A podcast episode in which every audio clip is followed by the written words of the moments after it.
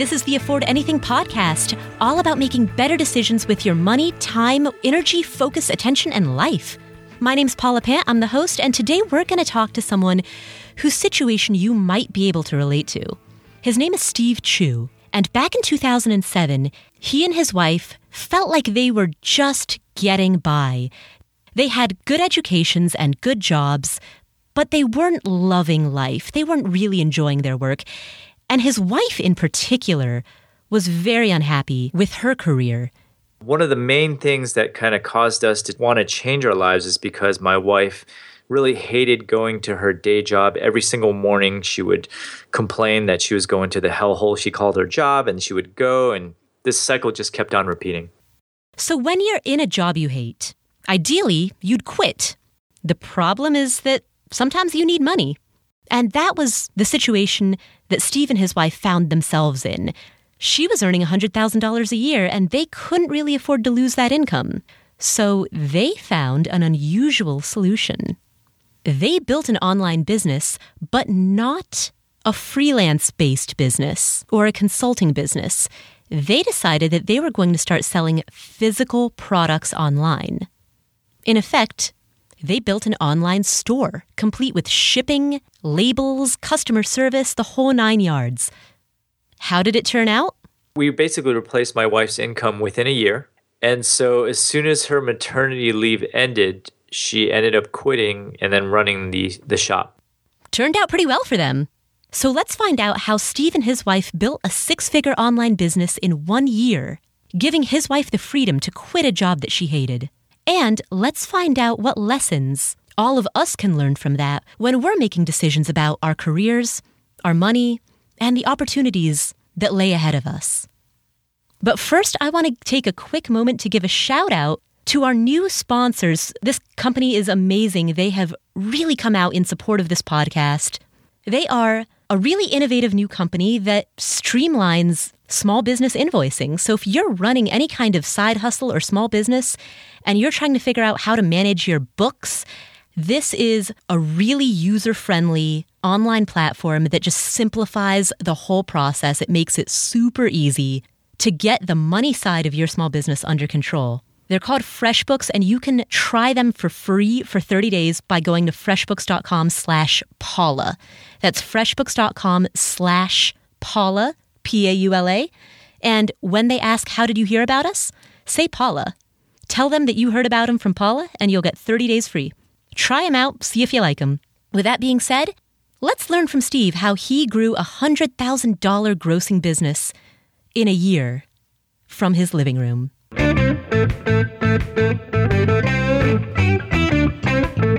Hey, Steve, how are you? Hey, good. Steve, I want to introduce your story to our, all of our listeners because you and your wife, I think, had a background that a lot of people can relate to. You talk about how back in 2007, we're going to rewind the clock, your life was comfortable yet complacent. Yeah, I mean, I don't know if how many of your listeners can relate, but basically we both had full-time jobs. We would go to work, we'd come back, watch TV for a couple of hours, have dinner, go to sleep, and it was just like this day in and day out.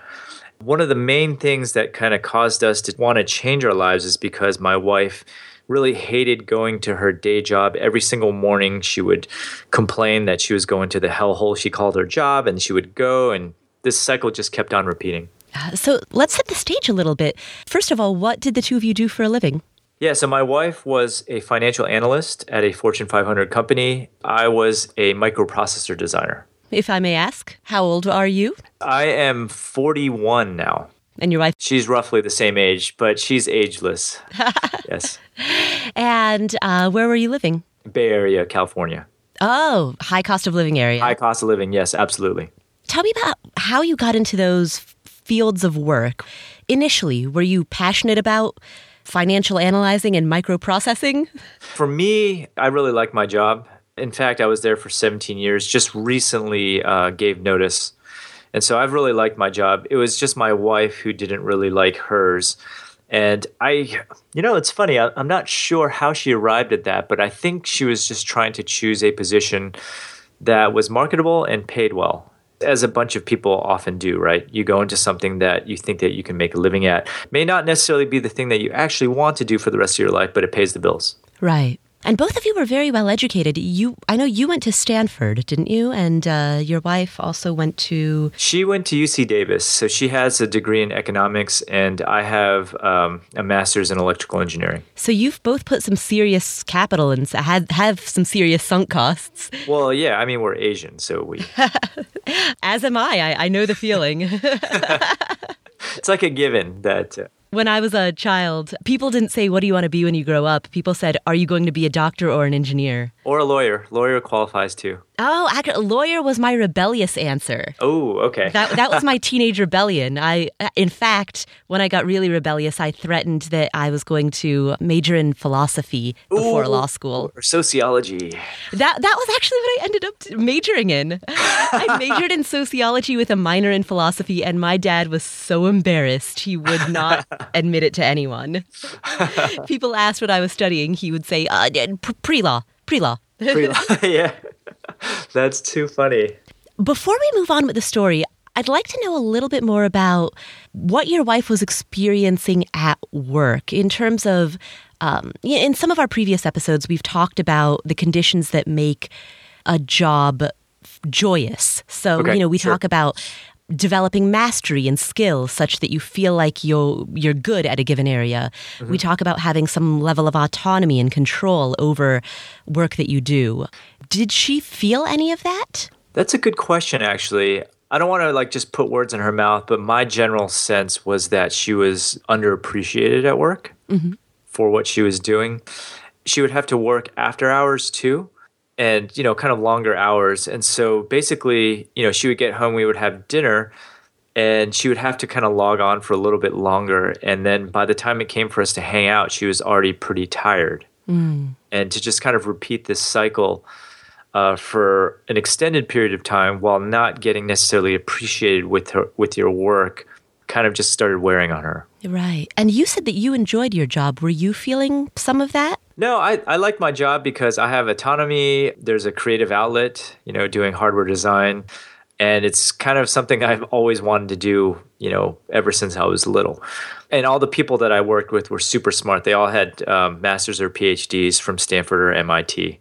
So I was happy. And, and that's why I've stayed there for so long. So you were also surrounded by peers that inspired you? Yes. Everyone at that company was just amazingly smart. Mm. So then tell me about how you decided to start transitioning because at this point in the story, you know, your your wife is frustrated with the status quo, but how do you how did you begin to take action on that and how did you begin to initiate change? See, that's the thing. It's really hard. It was really hard for us to take action unless there was some sort of trigger point. And for us, that trigger point happened when she became pregnant with our first child. And we had had this conversation way back when we were dating and she basically told me that she was going to quit whatever she was doing to help raise the child. And I kind of agreed with that because when I was little, my parents both worked and I didn't really see them that often. Mm-hmm. Obviously, we didn't want that to happen with our child. And so, as soon as she became pregnant with our first child, I knew that we were about to lose a six figure income. And that's kind of what sparked things into motion. Mm. Because you've said that you know one of your thoughts when you found out that you were pregnant, uh, well, that, yeah, that when I was pregnant, pregnant was also about the money that you would need to raise the child. You felt like you wanted to start a college education fund. You wanted to make sure you lived in a good school district. So uh, you're about to lose a six figure income, but you also are about to add to your bills. Yeah, I mean, as you mentioned earlier, where we live is just ridiculously expensive. And so, for example, just like a 2,000 square foot house around here is like over $2 million. Pretty much everyone who lives here has two incomes of some mm-hmm. sort just to just to scrape by. Like six figures is actually in the poorhouse. And in fact, in Palo Alto, kind of down the street, they're they're offering subsidies for housing if you make under two hundred and fifty thousand dollars a year. Wow. So that's just the way it is here. And so, what's when, the monthly payment on two million dollars? Uh, it depends what your loan is, but I bet it's really high. I'm gonna, as you're talking, I'm gonna run that on a mortgage calculator. Yeah, you should. It's probably crazy. we knew that we needed to replace that income because schools are obviously very important. You know, we were talking about education earlier. And so we knew that we had to replace her income in order to get that house in a good school district.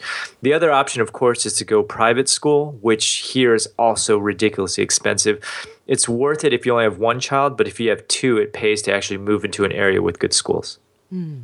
What was running through your mind at this time? It sounds like you knew that you wanted to find some alternate ways to generate income or to replace uh, your wife's income, but how did you start that brainstorming process? How did you start that discovery process? Yeah, we actually started by looking at like brick and mortar operations, actually. So, one of our top candidates, and I don't know if you guys have this in your area, but there are these places that help kids um, get ahead in school, like Kumons um, and, and that sort of place. And so, we were actually thinking about running a Kumons because it was in line with our beliefs, and you know, we could send our kids there and, and that sort of thing. And we, we also had a couple of other ideas too, like um, a place where you go and you pack your meals or a meal prep service, basically. Is this kind of like a franchise type of a thing? Yeah, yeah. Actually, both of those were franchise operations. That's correct. Okay. And you need initial capital in order to enter. You do. That's the problem. So um, to start some of those things required like half a million dollars up front to start for some of these things. That was just a tremendous risk, and that's kind of what led us to online.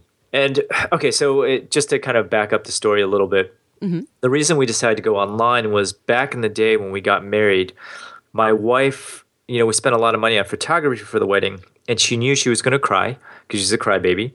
She wanted to make sure that she wasn't using tissues to dab her tears, you mm-hmm. know, during our wedding. And so we looked all over the place for a handkerchief. We couldn't find any locally. Ended up going to China to get them. Mm-hmm. Had to order a bunch. We only used a couple, and then we sold the rest on eBay. Mm-hmm. It sold on eBay like like hotcakes.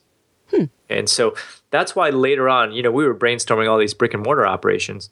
But then we were like, hey, why don't we get back in contact with those hank- handkerchief manufacturers and see if we can put something up online? Because one, there's like very low upfront costs. Mm-hmm. And two, you actually don't have to be present to make money. So, when you bought those handkerchiefs uh, in China for your wedding, you did you buy them directly? You bought them directly from a wholesaler or from the manufacturer? Yeah. And so I think the minimum order back then was like 300 or so, Okay, 300 pieces. And so, yeah, we only needed like six. right, because you were just buying it for your own personal use. But it was so inexpensive that to buy them in the US would have only been, you know, a little bit more expensive than buying that huge bulk amount. Were you as ordinary everyday people without any type of specific licenses uh, you were able to buy things from manufacturers directly in, in china Yeah, I mean, you don't need any licenses at all. okay so Yeah. any anybody could do that Anybody can do that as long as what you're importing doesn't have any special licensing requirements, I should say. okay so Yeah. in, the, in case of what you were specifically doing the handkerchiefs it was fine That's correct. Yeah, textiles has has nothing really.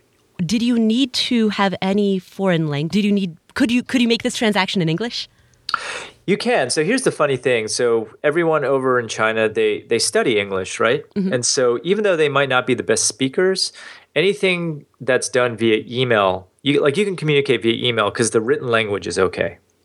Right. Okay. And how did you know where to go? Like, uh, specifically when we're talking about this buying handkerchiefs for the wedding, how did you even know where to start looking? Did you just Google, like, handkerchief manufacturer China? You know, so back then, you know, when we during the wedding time, we actually just used Google. And we and, and again, we couldn't find anything local from what we wanted. And so we found these really sketchy Chinese sites. Mm-hmm. And you know, most of the manufacturers over there, they, they don't have really good websites. And so just on a chance, we reached out to them. And it was a risk, but it was such a low dollar amount that we were like, hey, if they rip us off, they rip us off. It's not a big deal. Do you remember about how much it was? Yeah, it was um, on the order of three hundred dollars, or just under three hundred dollars. Okay, yeah. So, worst Yeah. case scenario, you're out $300. Yeah, exactly. Yeah. All right. Yeah, not a big deal. And then when you sold them on eBay, uh, do you remember roughly how much you made from that? And I, I know that you weren't doing that as a business. It was just, Yeah, that's a good question. I actually don't remember anymore, but we were just trying to get rid of them. yeah. And so I can't imagine that we made a whole lot of money doing that. Um, we just wanted them out of the house. But we probably made like a good three to four X markup. Hmm. And did you sell them one by one? Do you have to like mail each handkerchief? That s- sounds like a lot of mailing. Yeah, so we did sets of 12 and sets of three, I remember. Oh, okay. And the reason for that was there were certain items that were already kind of packaged in dozens. And mm-hmm. so we didn't want to just, we just left the packaging alone and just sold them as is. Okay, that makes sense. So let's go back to you've uh, discovered that your wife is pregnant, you want to quit your job, and now you're thinking back. You, you've looked at some franchises, but those require a significant amount of upfront capital. Correct. And now you're thinking back to that chance experience that you had buying handkerchiefs from China. Um, what happens next? a bunch of things happened all around the same time. One of my buddies, he started a little photography website. He showed me like his website and I was like, "Wow, this is great. How much did you pay to to get this started?" He's like, "Oh, I didn't pay anything." Mainly because he used an open source platform, just like WordPress is an open source platform. For the listeners who aren't familiar with that, what is that? It just means the software is free in a nutshell. And so I pretty much followed in his footsteps. I signed up for hosting and I just put up this free software and all of a sudden I had a store. And then my brother in law, he wasn't my brother in law at the time, he was working for Google on their AdWords team. And he was like, hey, why don't you give AdWords a try? And so I gave it a try. and all of a sudden, we were getting very targeted traffic and we were making sales. How much did you initially spend on AdWords? In the very beginning, we were spending like 10 bucks a day. Okay. Something very minimum. And then once orders started coming in, and I was confident that the ad spend were was leading to sales, you know, I immediately just cranked it up to the point where you know my budget was higher than the actual number of searches that we were getting to the site. So, what type of returns were you getting on that? In, let's start at the beginning when you were just testing this for the first time. This is back in 2007 when Google AdWords was much less saturated. We were getting 10 to 12x returns. Oh, so you'd spend $10 a day and get 100 or Yeah, 100 to hundred or more. Yeah, it was crazy in, in gross orders? in gross orders. Yes, but remember our product costs were like nothing. Right. So Right. So 100 to 120 dollars a day with a 3 to 4x markup means that about 75 bucks a day at least would be profit. So naturally then when you saw that that was working, you would crank that up. we cranked that up. We had three basic strategies. We we started putting out content because it was really easy to get ranked back then too Ranked in search engines? in the search engines. Yeah. And then we also started reaching out to like event planners, people who were willing to buy in bulk. Mm-hmm. And so that was just kind of our three prong strategy.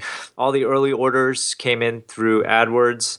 SEO started kicking in maybe in the six month mark. What is SEO for the listeners? Search engine optimization. Be- And that was as a result of blog posts that you were putting on the site? Yeah, these were so what's funny is WordPress I don't think was hugely popular back then when we got started. So I whipped up my own little content management system and we were putting up blog posts on the store. It wasn't even called blogging back then. I don't even think. Wow, you were in the early days of blogging. Yeah, and so these I just called them content pages.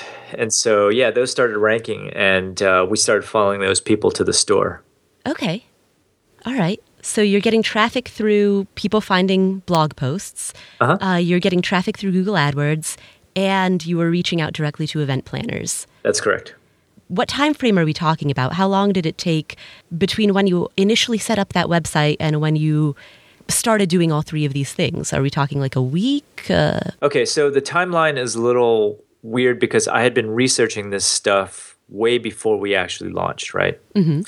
So I would say the website probably took me at least three months, I would say, because I had to learn the code for the site in order to customize it, which you wouldn't have to do today. which you would not have to do today. That's correct. Outside of that, the rest of the infrastructure, and it's really hard because this was like seven years ago, or longer than that, actually. The other infrastructure, I think, was just very basic. We bought some stuff, some packing materials on Uline. We were just going to the post office, mm-hmm. like manually. So I was really friendly with all the post office folks because I would walk in every morning with like a huge bag of orders. yeah, so early on, we didn't have much sophistication at all. So there wasn't really much upfront outside the website. The website was probably the biggest hurdle. So we, we basically replaced my wife's income within a year. And so as soon as her maternity leave ended, she ended up quitting and then running the the shop essentially. Wow. Was there a, a ceiling to that uh, demand? Was was there a ceiling to how many handkerchiefs you could sell? Because I mean, in the, like as I'm listening to the story, I'm thinking, well, if you can spend ten dollars on Google AdWords, and that ten dollars generates a hundred in revenue, most of which is profit, then in theory you could do that infinitely. Yeah, there's of course there's a ceiling. I mean, you're you're limited by the amount of people who are actually searching for those things, right? Yeah. So that's why I mentioned in, in AdWords land, we kind of maxed those out so that our budget exceeded the demand. Okay, and wh- So, yeah. and what point was that? Okay, so there's different flavors of handkerchiefs, right? Okay. And so there's lace, there's personalized, there's you know just plain, there's colored. And so I would say I actually don't even know how much we spend on them right now because our budget just exceeds the demand. Right. I think I have it set like a couple hundred bucks a day, mm-hmm. maybe more than that, just for handkerchiefs alone. But you're right, it does get saturated after a while. And so after a while, we started looking at other product lines. So we introduced like linen napkins, linen towels, a bunch of other wedding stuff like parasols. We started catering to different industries. So, for example, uh, funerals, they're always looking for handkerchiefs, you know, with the deceased name and, and date and that sort of thing. And so we started just branching out to different markets. Wow. Same products, different markets. So there's a lot of what I'm hearing there is that there's a lot of strategy going on in terms of keywords that you're using, lace handkerchiefs versus uh, I forget one of the other examples, silk Yeah. handkerchiefs. Yeah, I mean, it's you can bid on the keywords for the product itself, but oftentimes it helps to provide context for those. So, for example, we also noticed that sororities were using these things. And so, you know, we started bidding on like sorority gifts or, or stuff like that. So, it's not just the product itself. Mm, It's the way that people look for it That's correct. and trying to understand what people are looking for. Interesting. So I, I can see how this would be a, a very fascinating business because you're not just selling handkerchiefs, you're analyzing and strategizing. Yeah, I mean, for me, certainly, because I wasn't interested in the product at all. Mm-hmm. And there's a lot of fun things that you can do, like with email, with just running advertising campaigns. There's a lot of human psychology involved. That's what makes it interesting. Tell me more about this. So, where does the story go from here? You mentioned within a year, you're uh, you've replaced your wife's income, so you're making a hundred thousand a year, at least. Right. So she quits. Just from a lifestyle perspective at this point, she basically took care of our kids during the day, and then at night we would we would both help pack. Pause here. Kids, plural. But no, one kid. Sorry. yeah. At that time, it was only one child. We have two now, but at the time, it was just one. Okay. So her maternity leave ends. She quits her job. She's running this. She's uh, watching the kids during the day, and when they're asleep, she's running this business. And you're also helping quite a bit. I'm sounds. still I'm working full time, but then I come home, and so it was actually my idea to to do the personalized products. So we actually bought this industrial sewing machine to actually embroider people's names on these handkerchiefs. Oh, you were doing that yourself? Yes, we were doing it ourselves. It was actually my wife's hobby in the beginning, but I wanted to monetize it, and uh, it actually ruined her hobby, and she was just fed up with it. And so I was like, okay, I will do it. And so I would come home from work, I would sew for a couple hours, you know, for a while until we found someone to do it for us. Wow. Did you know how to sew before that, or did you have to learn? No, I I had no idea. Yeah, had to learn. Oh, this is great. I love this story. So yeah, uh, I did that for a long time actually. I can't remember the exact duration, but it was somewhere between six months and a year. And it was worth your time to. Oh god, the, the margins on monogramming are like ninety something, ninety five percent. even counting the value of your time? Yeah, I mean, at the time, I just wanted this product out there, and if my wife wasn't going to do it, then someone had to do it, right? There's a lot of processes in place that you have to put down before you can actually hire someone to do it, right? Right. And the personalized turned out to be our most profitable segment, so definitely worth the time invested. Wow. Can I ask about numbers? How much would a, a monogrammed handkerchief sell for? You can charge 20 bucks for something that costs like nothing, basically. Okay. So $20. And how long would it take to monogram a handkerchief? It depends. Uh, anywhere from, and again, this is all computer done, right? You you enter in the design, and the machine does all the work. Oh, Right? Okay. you're not- you're I'm not imagining you on a singer sewing machine, like No, no, no, no, no. It's not like that. You basically you can automate it such that the design kind of pops out and then you just upload the design to the machine and then you just have to load it at that point. Then you hit start. oh, okay. Oh yeah, yeah. Sorry, yeah. no, I'm not on a sewing machine like manually sewing. Yeah. I was really having fun with that visual image for a minute. So yeah, I guess technically then I'm not really sewing, the machine is sewing and I'm just setting up the machine. I, I still count that. I, I, I give you sewing credit. okay. All right. So then what? Um, first of all, how are you feeling at this time? You you're running a business. You're working a lot, but now you've got certainly mastery and autonomy, and and novelty as well. Um, were you enjoying this? Were both you and your wife? I was enjoying it because it was growing. Like early on, we were like having triple digit growth from year to year, triple and double digit growth from year to year. And, uh, you know, we started making enough so that we could hire people. It was still fun for me because e commerce just evolves so quickly every single year. And so there's always stuff to learn. And really, the product that you're selling doesn't matter so much as the processes and the marketing that you're putting in place. It's a challenge. Were you feeling overwhelmed um, since you were you were working full time, and then coming home and doing more work on the second job, and you had a newborn? How did you manage your time? Yeah, I mean, we we didn't start working on the business until the the newborn went to bed, which was pretty early actually. Uh, we were actually blessed with a baby that slept pretty well also. So I think our kid would go down at like seven seven thirty, and then we'd have the rest of the night to just work on stuff. But yeah, definitely overwhelming in the beginning. Lots of nights and weekends, even before the child was born. But you know, once you have all everything set in place, it becomes a lot easier. Right. What do you mean by everything set in place? Your processes, basically. Okay. Like when an order comes in, this is what you do, and this is how you ship. Once you have all like the automation in place, it makes it a lot easier. Okay. And how would you do that? Would you have checklists? Would you automate it through um, computer programs and software?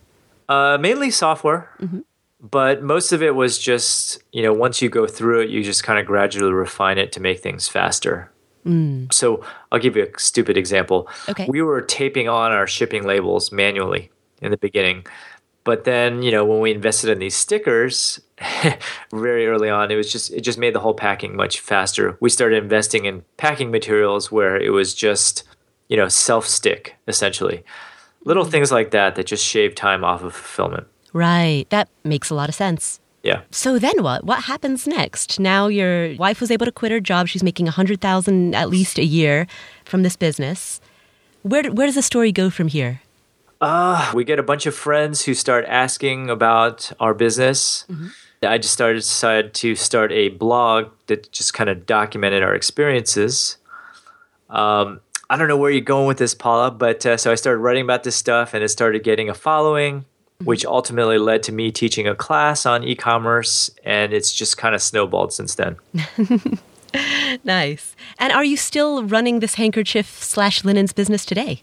Oh yeah, definitely. We've consistently grown in the double digits ever since 2007, and so it's been like nine years now.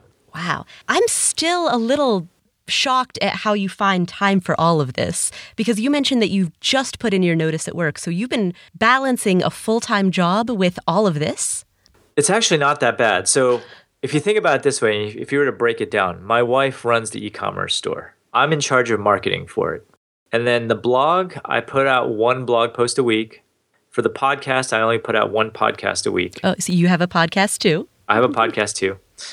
And for my class, I just put out, I just do one like live webinar a week. Wow. So for my time, it, it ends up being around 10, 15 hours a week. And then my job was pretty nice too, in that it was basically a 40 hour week under normal circumstances. So plenty of time, Paula. Going to pause here really quickly to give a little shout out to anybody who's listening who does any type of work outside of your normal nine to five. Whether it's freelancing or consulting or anything that you do, you probably send invoices. And that is probably not a whole lot of fun. And it takes a bunch of your time. And you have to track all of your payments. And it's one of those annoying pieces of running your own business, whether it's full time or on the side, that you're not super into. Check out freshbooks.com slash Paula for a free 30-day trial of a program that can really streamline this for you, that can make invoicing super easy so that you can spend your time doing more interesting stuff. Again, try them for free by visiting freshbooks.com slash Paula. And when they ask, how did you hear about us? Type in Paula. That's P-A-U-L-A. Back to Steve. Tell me a little bit about, you have a, a blog post about overcoming self-doubt where you talk about how one of the biggest challenges when you were initially starting the store was feeling a little alone or isolated you didn't have people to talk to you couldn't compare strategies you you were figuring out what you were doing as you were going along. How did you deal with that? So here's the problem. Especially around here everyone works. So we're in silicon valley everyone's working at a startup mm-hmm. or do something along those lines and so when you're selling hankies that's just not interesting to a lot of people okay. right it's I don't want to say lowbrow, but you know, compared to some of these startups that are happening that are changing the world, you know, doing an e-commerce store sounds pretty basic. Right. And so I didn't really have we didn't really have anyone to talk to about this stuff because everyone was off doing like gigantic startups getting funding and that sort of thing. Right. And so that was the biggest challenge. We were basically just working on our own in a vacuum on this store and just trying to figure things out. Like we didn't have there weren't a lot of blogs out there writing about this stuff at the time. And so that was the hardest part, getting support. And in fact, I always felt like even friends were just they would ask me how things were going, but they didn't really think that it would succeed. They were just asking just to be friendly. It was just a whole bunch of different factors like that that made it difficult. How did you deal with that? Uh, I think the fact that it was both my wife and I helped a lot because if I was in there by myself, it would have been pretty overwhelming. So just basically having a spouse that's on the same page. And over time, there were blogs and, and other people that kind of popped out and started talking about doing these things, and I immediately hooked up with them. Uh, my life completely changed once I started going to conferences where I actually was able to meet some of these people face to face and to have like a virtual relationship, so to speak, outside of my local community. What advice would you give to any listeners who are interested in possibly opening up their own store? Um, what advice would you have for them? How would you have them start? Yeah, so if you go to mywifequitherjob.com, which is my blog, I offer a free six day mini course that goes over all the basics on how you want to run your store if you want to, to see if you're even interested in doing this at all. And it just kind of walks you through the entire process. So that's like the best place to start. And if you are really interested in doing this today, things have changed a lot since when we started. I actually recommend that you start on Amazon first because there's a built in marketplace and because it's so easy and you don't have to worry about inventory or customer support. Start on Amazon, see if your product has any legs, meaning like you can validate your product on Amazon. And then once you start getting a good amount of sales on Amazon, then start launching your own online store website. How much is a good amount of sales? I would say four figures per month is enough to warrant starting your own site. Okay. What if somebody doesn't know what they want to sell? Yeah, there's a whole bunch of tools out there that help with the research. And again, this is all included in the six day free mini course.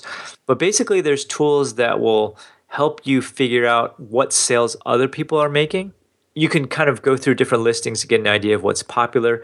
There's also other tools, uh, and I'll just give you an example like Terapeak. That tool scrapes all the eBay listings and they can point out what are the hot sellers in a market. Some people like to just go to trade shows uh, like for example, every other year we go to the Canton Fair in China, where there's just thousands and thousands of exhibitors that come, and you can kind of go through and see if any of the product samples kind of reach out to you and see if you can turn it into some sort of product that might be popular in the U.S.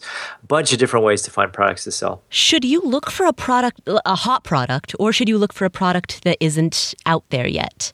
Do you know what I mean? Like, let's say that there's some product that is selling it's super popular and it's selling on Amazon and eBay and and and it's just the obvious duh product. Uh, I'm trying to think of an example and I can't come up. With one. Yeah, I, I, I get what you're asking. I tend to stay away from super popular products because those products tend to be high profile and they tend to get saturated really quickly.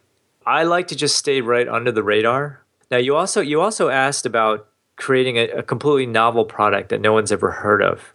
That path is a little bit harder because you don't have any prior sales data to base your assumptions off of. And so, if I was going that route, creating a product that no one else has ever seen, I would probably create the product, some prototypes. I would probably run some Facebook ads to it, give out some as just like prototypes and get feedback. And only once I got some positive feedback would I start actually selling it to the mass market. So it's different. Uh, there, there's just two completely different strategies depending on what you decide to sell. Right. So if you're making your own items, such as like maybe making your own jewelry. Jewelry is a little different. I was thinking more like inventions. Oh, okay. Jewelry, in my opinion, is a very difficult niche to to pursue because from a search perspective, it's really saturated, and there's just so many different jewelry stores around. You really have to find some sort of angle mm-hmm. to make yourself stand out somehow. What would be an example of a product that you'd invent yourself? That's a good question. I can't think of something right off the bat, but um, if we were to go with the jewelry example, um, one of my friends recently started selling jewelry catering to the essential oils market, for example that is like a spin on jewelry. Like if you just decide to sell jewelry, that would be really hard. But if you can kind of frame your jewelry in a certain way that targets a special niche group, then that will make your chances of success much more likely. I will admit that I've spent some time just poking around on Alibaba.com, uh-huh. just brainstorming. You know, not that I realistically, uh, I'm not gonna go into this at, the, at least at this point, but it's fun to look around on that site and think about products that you could buy wholesale and then sell here. Yeah, totally. And in fact, I mean, it's getting so popular now that Amazon's getting saturated with a whole bunch of like identical products with different brands. What I always advise the students in my class is you got to think of that one thing that differentiates your product from the competition in order to kind of succeed in the long run. Um, you can sell Me Too products right now and probably make some money since Amazon's so big. But looking forward, you really have to establish your own brand. Great. Well, thanks again for for coming on the podcast. Again, people can find you at mywifequitherjob.com where you offer a free 6-day mini course on how to get started in e-commerce. That's correct. And if any of you guys are getting married, you can go to bumblebeelinens.com. We'll hook you up with some handkerchiefs. well, thank you, Steve. All right, thanks, Paula.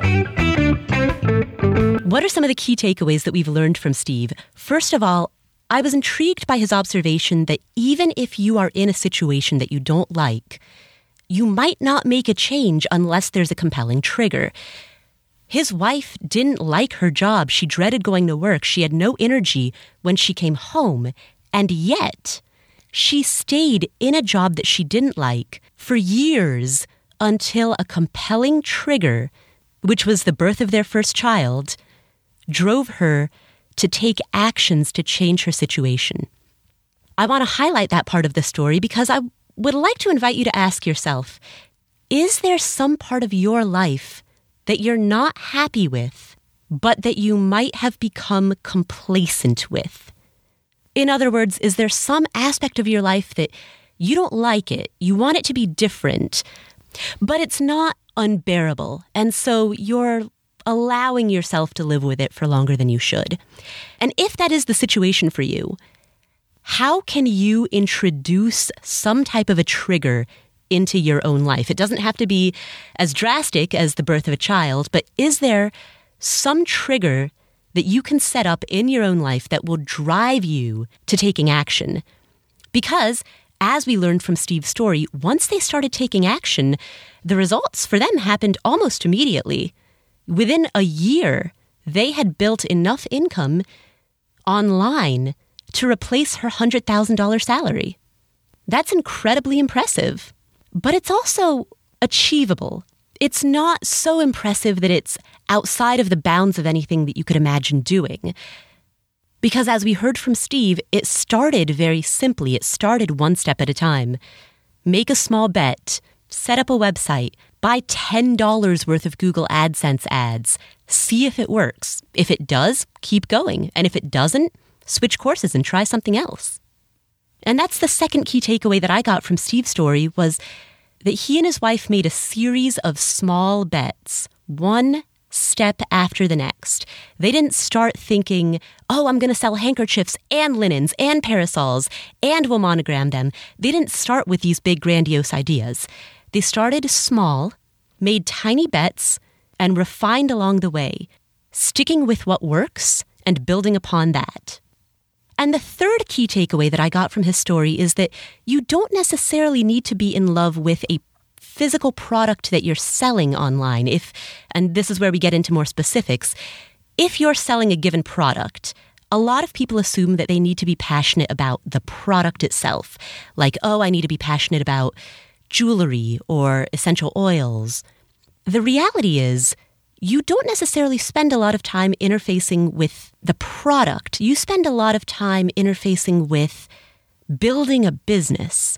And so the thing that you need to be passionate about is the act of building and growing a business. And if you are, then the product, so long as it's not harming anyone, is almost an afterthought or almost not totally relevant. Those are three core takeaways that I got from this interview with Steve. I'd love to hear your thoughts. You can find me on Twitter at affordanything. Reach out, let me know what you think. If you enjoyed this show, please do me a huge favor. Go to iTunes and leave a review. Let me know what you think about the show. If you enjoy it, if you enjoy the interviews, I would absolutely love to hear your feedback, and those reviews make a huge difference. So please go to iTunes and leave a review for the Afford Anything podcast. Thanks again to FreshBooks, our sponsor who helps keep us on the air. You can try them for free for 30 days by going to freshbooks.com slash Paula. And when they ask, how do you hear about us? Say Paula. I really appreciate you listening. Thank you so much. If you want to know more, you can check out the show notes at podcast.affordanything.com. Thanks again, and I'll see you next week. So I'm starting to get my first few grays, but I have black hair, so it's extremely evident. Oh, that's cool though. It's like it looks probably looks like silver. Yeah, that's how That's everybody. really cool. It'll, it'll be good for Halloween. Oh, yay. That's what I've always wanted to be a 365 day Halloween costume. Are you dyeing them? You know, I'm not totally sure how. I was trying to find pens that could cover up specific strands, but I must have Googled the wrong thing, so I can't find them yet. All I can find is like dyes for your whole hair. Uh, just use a sharpie. Really? Yeah, pick like a dark brown or black or whatever, and just uh, yeah, it's just one strand or two strands here and there. That's maybe like 12. Twelve. That's okay. Even if they fell out, you that still wouldn't bother you if you like damaged them. Right? They're gray. You don't like those guys. Wow, I don't think you could actually sharpie your hair. I sharpie um, when my black or brown shoes get messed up, when furniture scuffs, anything that scuffs or gets bad. I literally use a sharpie for everything. You're blowing my mind.